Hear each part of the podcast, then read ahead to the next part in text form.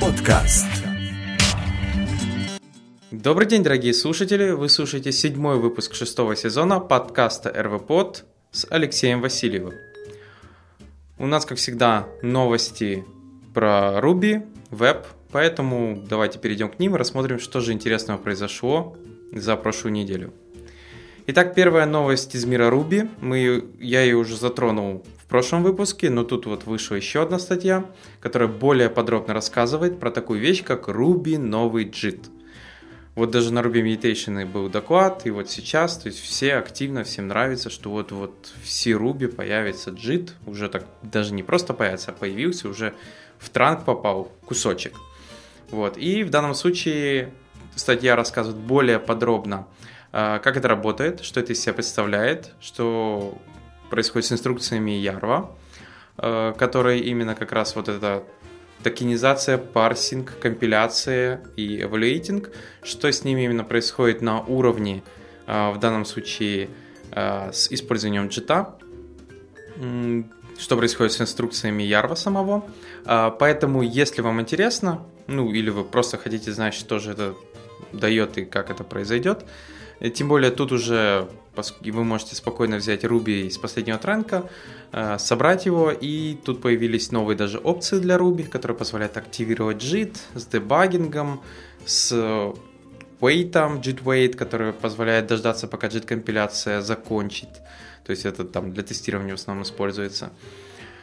И другие интересные штуки, поэтому, если вам интересно, вы заинтересованы, как же это будет работать и какую производительность уже, возможно, в версии Ruby два точка шесть это даст, можете посмотреть, почитать эту статью, тут даже небольшие графики есть. Следующая статья – это что же нового у нас появилось в Ruby два точка пять, который уже ну, не так давно, там, месяц, может, назад вышел. И одна из интересных вещей – это process.lastStatus. То есть это альяс для доллар знак вопроса команды. То есть когда вы хотели узнать, каким же кодом выхода завершилась программа или что-либо, то, что вы запустили в child-процессе. То есть у вас, например, есть там ваш parent процесс, Ruby процесс что-то запустил, и вы хотите узнать, с каким кодом выхода он вышел. То есть, как мы знаем, код выхода ноль – это все хорошо, код не ноль, уже начинаете разбираться, что же пошло не так. И для этого можно было использовать доллар знак вопроса. Возможно, ну, очень короткая команда, не спорю, но, возможно, для многих могла быть нечитабельная. И поэтому появилась такая штука, как process.lastStatus, которая как раз возвращает код выхода именно этого процесса. То есть они как бы это просто альяс. Понятное дело, что если parent не запускал никакого child процесса, то эта команда возвращает просто nil. Вот, ну и не принимает никаких аргументов. Поэтому, я думаю, для читабельности можно как раз использовать process.lastCall вместо доллар знак вопроса. И еще одна полезная штука. Это как бы все... Ну, многие рубисты ждут, когда же выйдет Ruby три. Ну, или даже, может, и не ждут, потому что знают, что, возможно, это очень длительное ожидание.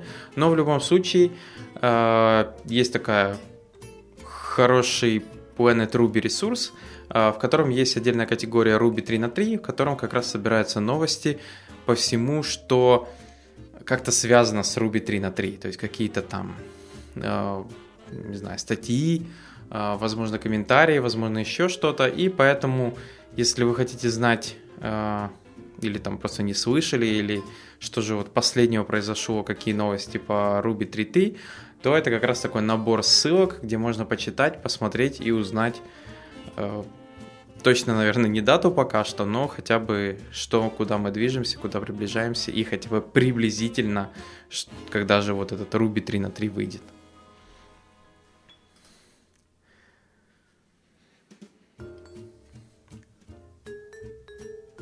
Хорошо, перейдем к новостям из мира веба. Первая хорошая новость – это то, что React Native перешел на мид-лицензию. Возможно, для многих это никакая новость, но я считаю, это отличная новость, что тут уже не используется вот эта Facebook-лицензия, которую было тяжело интерпретировать, тяжело использовать в определенных случаях, я не говорю, что всегда. тем более многим, может быть, все равно на все эти лицензии. Но я считаю, что это достаточно актуальный вопрос. И получается, вот вышел как раз, запустили в мастер-бранче сейчас эта штука, то есть закоммитили, и теперь вот можно спокойно писать на React Native мобильные приложения. Мы, конечно, в наших командах уже это давно делаем, React Native приложения работают, ну, главное, будьте осторожны, потому что всего один тред, который занимается и интерфейсом, и бизнес-логикой. Поэтому сделайте что-то очень долго считающее в JavaScript одном треде, и как бы весь интерфейс просто замерзнет. А так, вроде бы интересная штука, рабочая, э- отличная для прототипов и простых приложений. Для тяжелых такая спорная еще вещь. Тут уже на грани чуть ли не, а не проще было ли писать нативное приложение. Вот. Но в любом случае это может быть достаточно сначала быстро, чтобы зарелизить два приложения на, там, на две платформы. Android и iOS. Следующая хорошая новость — это Ember версии три ноль вышел, то есть релиз. Честно говоря, у нас, наверное, уже даже нет проектов на Ember в нашей компании, поэтому тяжело следить, что же там происходит с Ember. Главное, что его развивает, то есть живой он. У него убрали поддержку Internet Explorer девять, десять и Phantom джей эс, то есть поэтому тесты уже запускайте там на Chrome Headless, например. Или же, если вам это важно, вы можете до сих пор использовать два точка восемнадцать, он эл ти эс, и до сентября этого года он будет дальше поддерживаться. Ну и там еще security фиксы аж до февраля две тысячи девятнадцатого года. Дальше там добавили Bower Support, Global Build. Также, понятное дело, определенные деприкейшены появились, куда же без этого. Ну, я бы не сказал, что тут какие-то вау, типа мозговзрывающие штуки, которые я пока заметил, появились, но все равно, как я сказал, главное, что сам по себе Ember живой, двигается. Glimmer.js тоже развивается, который специально тоже вот в нем используется. Если у вас используется Ember, расскажите, как он у вас, как вы часто обновляете его. Достаточно было бы интересно услышать. Следующая хорошая новость — это выход Parcel один шесть ноль. Parcel — это еще один сборщик, типа как Browserify или Webpack, или System.js. В данном случае тут добавили, понятное дело, Zero Configuration для и эс шесть, поддержку джей эс икс из коробки, таргеты для сборки Node.js приложений и электронов, Production Bundler статистику собирает, поддержку Node шесть. Это, кстати, как-то... А, наверное, до этого он только новейшие версии поддерживал. И ви три си Manifest Support. Вот так-то. То есть это для прогрессии веб-приложений достаточно важная штучка. И вот он это поддерживает. Поэтому новость хорошая, еще один сборщик. К сожалению, это максимум, что я могу про него рассказать. То есть я знаю, что он есть, он работает, вроде бы как Zero Configuration, куда, кстати, и Webpack уже двигается в последних версиях. Но рассказать более подробно у нас на проектах, к сожалению, вот Browserify были, галпы даже для сборки были, Webpack в основном, Webpack в основном, а вот до Parcel еще не дошли руки, поэтому... Если у вас уже какой-то проект собирается, тоже пишите комментарии, интересно услышать, что, как там. И еще одна м- хорошая новость – это выход релиза Phaser э, три ноль. Э, Phaser уже N подкастов назад вспоминался. Это такой Desktop in Mobile эйч ти эм эл пять Gaming Framework. То есть для того, чтобы э, писать игрушки на конвасе и WebGL. То есть всякие там бродилки или что-то еще.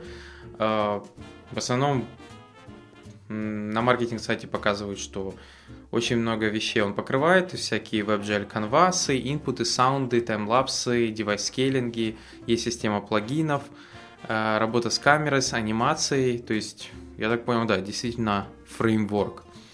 Вот, поэтому новость хорошая, то есть, что вот он тоже развивается, на нем достаточно уже много игрушек, то есть если зайти на официальный сайт, то там есть даже примеры игрушек, как начать, есть гайды для работы с JavaScript или TypeScript, разные интересные фичи, как с ним работать, поэтому если вы хотели бы заняться и делать какую-то игрушку, именно в вебе, которая бы работала, то я думаю, Phaser — это вот такая штука, на которую бы я обратил внимание, потому что, ну, по сравнению с другими движками, вот как-то в последнее время уже вторая новость, когда он развивается, выходят новые версии, ну, то есть он или очень хорошо продвигается, или действительно очень отличная вещь.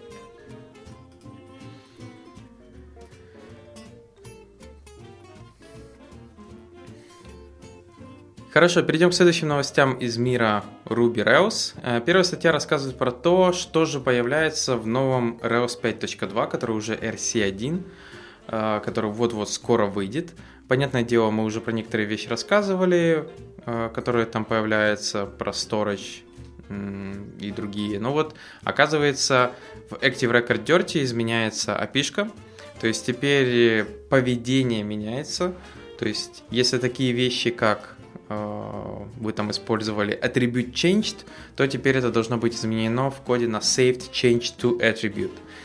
Change со знаком вопроса метод должен быть заменен на saved changes со знаком вопроса. Changes, который отдавал, что изменилось, теперь будет переименовывать на saved changes. И previous changes вообще исчезает. То есть вот такие вещи. Поэтому...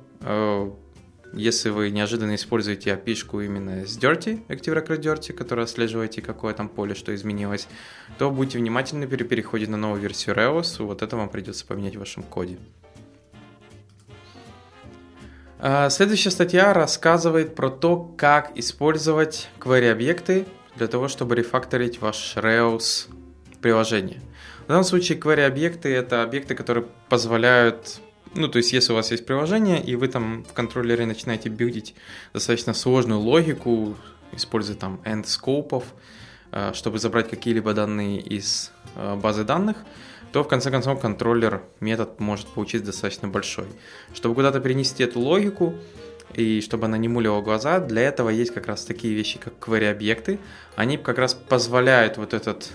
логику построения эс кью эль query через о эр эм э, скрыть как раз туда. То есть, получается, вы туда пробрасываете только нужные модели, объекты, параметры, а он уже как раз э, строит э, то, что требуется, вот эти все скоупы и все остальное. Э, в данной статье как раз показано, как это работает, а также как нас, насколько просто это тестировать. То есть, что это можно даже еще легко тестировать, и прекрасно все работает. Э, поэтому... Читайте, узнавайте, если кто-то не использовал query-объекты. То есть я использовал, хотя э, в последнее время вот у меня особо... У меня вот не было сейчас больших тяжелых приложений с query, с тяжелыми query, но я при этом знаю, у нас несколько проектов, где э, query настолько тяжелые, что там эс кью эль пишут даже вот без о эр эм, просто вот чистый plain эс кью эль, потому что его тяжело построить, даже используя Arrow. Следующая статья рассказывает про то, как искать цвета, используя Elasticsearch. То есть в данном случае в статье рассказывается, что вот э, есть вот некий ресурс, который занимается э, Design and Fashion Industry. Им надо хранить э, информацию про цвета и при этом позволить кастомеру искать по этим цветам. Э, как это решить проблему? Ну, то есть сначала там предлагалось использовать MySQL, понятное дело, он с этим не очень поможет. И было предложено, что делать? Брать цвет, раз, разбирать его на э, эр джи би, то есть три основных вот этих цвета, э, и потом, получается, закидывать это в Elasticsearch, разбивать и индексировать. То есть тем самым получается получать такой индекс по цветам, используя sRGB. Э, также тут предлагалось не только sRGB использовать, то есть можно использовать и э, эйч эс эл схемы для хранения цвета. В любом случае, в конце, то есть автор показывает, как потом можно искать по этим цветам, ну, если требуется, то есть даже с какими-то настройками, там, освещение, по рейнджу, то есть получается, если вы не поняли до конца, о чем я, имеется в виду, что когда вы ищете не равно цвет, а, например, у вас должен быть цвет с каким-то там ошибкой. То есть, например, когда вы просто указываете цвет красный, ну, понятное дело, приблизительно понятно, что это красный. А представьте, у вас есть какой-то фильтр, вы выбираете цвет, то есть специально там вот этот color selector, вы тыкаете, тягаете, и получается вы как человек выбрали, но вы точно не знаете, что вот именно вот это, ну, вы можете знать, но представьте, что вы просто выбираете, вы там приблизительно какой-то оттенок зеленого выбрали. И как раз поиск должен приблизительно найти с какой-то ошибкой, то есть плюс-минус, э, типа там оттенок по каждой вот этой единице э, красного, зеленого и синего, то есть он должен куда-то оттянуть, потянуть. Для этого почему и разбивается на три вот эти единицы, и потом используется поиск по рейнджу. То есть, получается, берется единица, которую указал пользователь, с его цвета, которая тоже разбита, передается в эти индексы с диапазонами, и туда плюс-минус делается э, ошибка поиска. Э, тем самым, получается, делается вот такой поиск, назовем это так, с похибкой, или там, даже не с похибкой, а там с ошибкой, или, то есть, неточный поиск, когда вы вроде вводите единицу, но получаете типа какой-то диапазон небольшой. Вот. В любом случае подход интересный, то есть с цветами он работает, и я думаю, его также можно будет использовать еще в каких-то вещах, когда вот действительно кастомер вводит что-то, но оно не может быть вот сто процентов точно, оно, возможно, может быть в каких-то диапазонах или там смещениях или еще что-то, то можно использовать подобный подход. Следующая статья это рассказывает о том, как писать JavaScript код и при этом увеличивать его читабельность. Кстати, достаточно важная штука на сегодняшний день, потому что многие часто могут писать JavaScript код супер, там, по лучшим аспектам и все такое, и никто его не может прочитать. И автор как раз рассказывает, что важного для JavaScript кода. Это и шесть класс синтакс использовать. Окей, если, конечно, вы не используете функциональное программирование, тогда этот подход не для вас. Убирать boilerplate код, который просто нагенерился, и вы его оставили. То есть чистить за собой, удалять и эс пять практики старые, тоже понятное дело. Также удалять манипуляцию домом, которая делается как-то неправильно. Ну, есть такое. Вот. Я думаю, сюда можно еще добавить энное количество пунктов, которые, понятное дело, автор не упомянул, и, как я думаю, они не универсальны.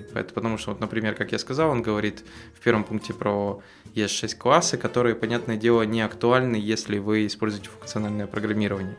Вы будете плеваться и говорить, как бы, не работает, ну, то есть не для меня.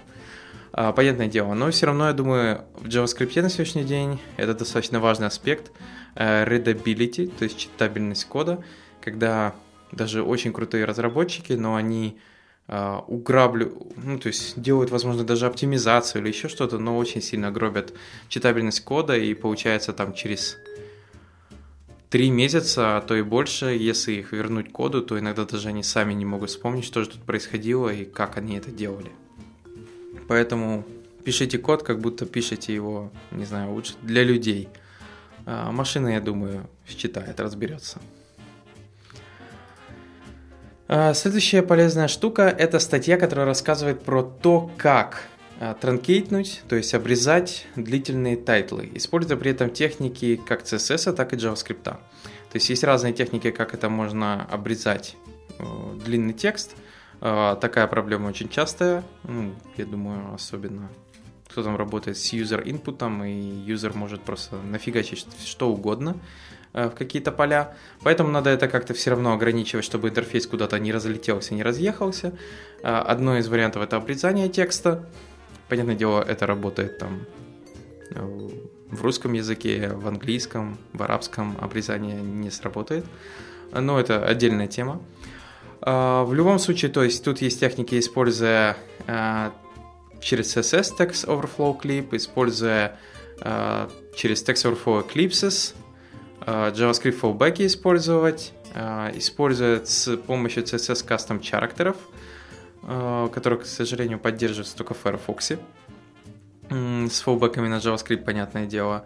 Поэтому, если вот у вас такая есть проблема... Мы в основном стараемся это си эс эс делать, но иногда, возможно, надо действительно еще JavaScript fallback, чтобы это сделать правильно. Или просто действительно, пусть ваш сервер уже отдает как-то обрезан, но это, наверное, немного неправильно, потому что сервер тогда заморачивается тем, что не его вещь, это интерфейс, то есть как бы обрезание текста. Этим все равно должен заниматься фронт. Поэтому да, вот возможно, если вы не знали, как это можно делать, особенно часто очень многие забывают про си эс эс и сразу пилят JavaScript, то как раз посмотрите эту статью, это можно сделать си эс эс. На сегодняшний день очень многое можно сделать с си эс эс, не прибегая к JavaScript.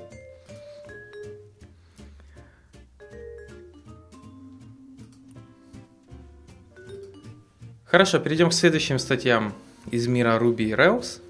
Первая статья — это Technical Tuesday, использование GraphQL и Ruby on Rails.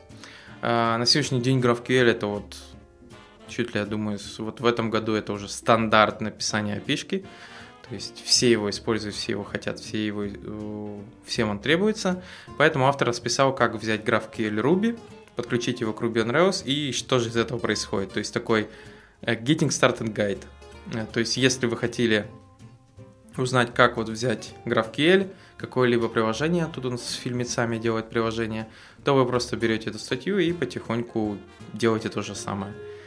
Что можно добавить? Ну, тут, я думаю, только нужно дерзать и делать, если вы никогда не пробовали GraphQL. Похоже иногда немножко на магию, но только иногда. И еще одна полезная библиотека, хотя, я думаю, многие про нее могли знать, это SimpleCov. SimpleCov — это как а, SimpleRCov, то есть типа, который занимается coverage, SimpleCov. А, разница в том, что а, наконец-то в него добавили в новой версии ноль восемь четыре а, поддержку coverage бранчей, которая как раз фича была дос- доступна только если у вас Ruby два пять ноль. Про бренчинг, coverage бренчинг рассказывал я подкаст или два назад, который как раз появился в Ruby два пять. Понятное дело, без два пять эта фича не будет работать, но в любом случае вот такая есть хорошая, интересная библиотека, которая теперь уже поддерживает еще coverage бренчей, ну, если у вас Ruby соответствующей версии. Поэтому, если вот вы как раз хотели увидеть, как это работает, использовать coverage вот этих бранчей, то можете как раз подключить э, single call и использовать его.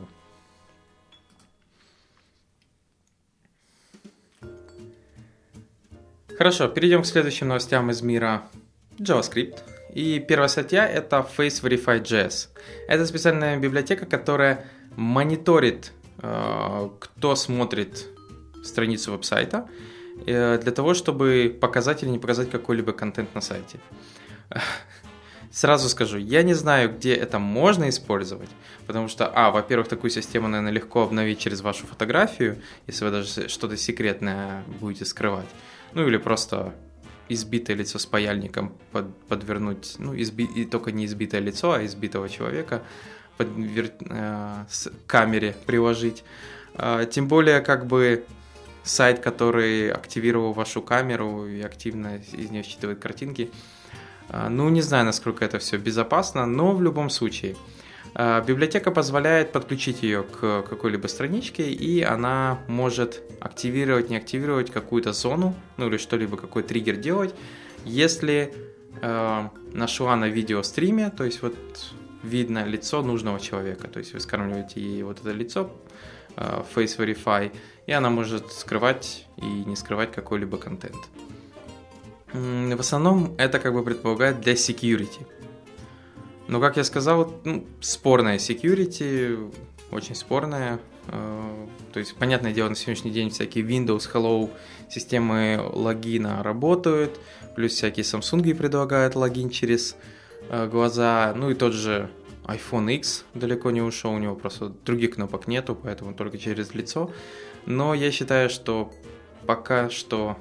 Ну, технология, надо все равно какое-то другое. То есть палец, я думаю, на сегодняшний день все-таки более удобная штука, что ли, для логина, более секьюрная, потому что ты просто можешь открыть свой компьютер, и он просто, раз, ну, типа, ты не хотел, возле тебя стоит человек, ты не хотел бы, чтобы он видел информацию, но поскольку компьютер увидел, что твое лицо тут рядом, то он как бы открыл эту информацию, что, возможно, тебе не требовалось делать.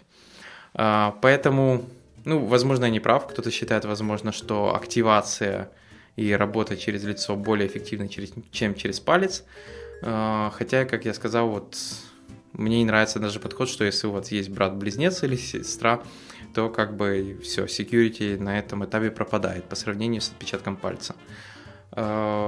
Поэтому Ну, в любом случае, штука интересная. Единственное, что еще мне не нравится, что, как я сказал, на сайте будет активирована веб-камера.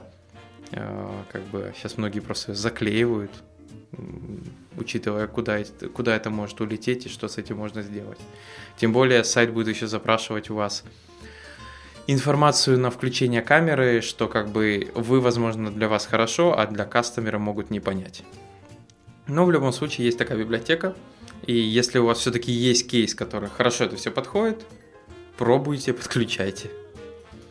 А следующая библиотека называется Blotter.js. Это JavaScript-апишка для того, чтобы э, рисовать нестандартные текст-эффекты. То есть у вас есть какой-то текст, и вам надо ему сделать такие странные эффекты. Для этого он использует Three.js и underscore библиотеку. Ну, какие тут есть эффекты? То есть есть эффекты, там, например, размывание или там превращение буквы в точки, которые летают, или какая-то трансформация букв во что-то. В основном, я думаю, это отличная вещь, если вам надо какой-то вау с типографией сделать эффект. То есть разбитие, еще что-то. Это тут подойдет. То есть для маркетинг-сайта, я думаю, это крутая штука. Для чего-то другого продакшена у меня пока вот, идей ноль не возникло. Вот почему-то только вот маркетинг и вау-эффект.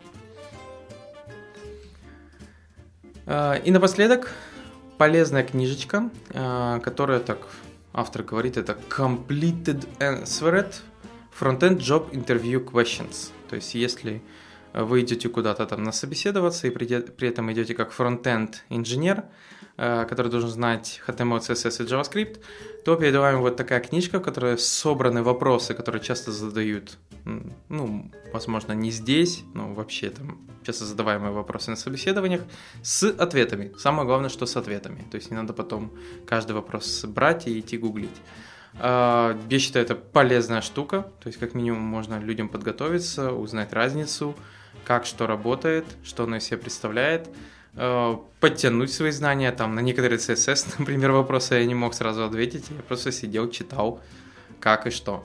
Потому что, к сожалению, каждый день, вот, каждый день не пишут си эс эс на том уровне, на котором пишут некоторые другие люди, достаточно опытные.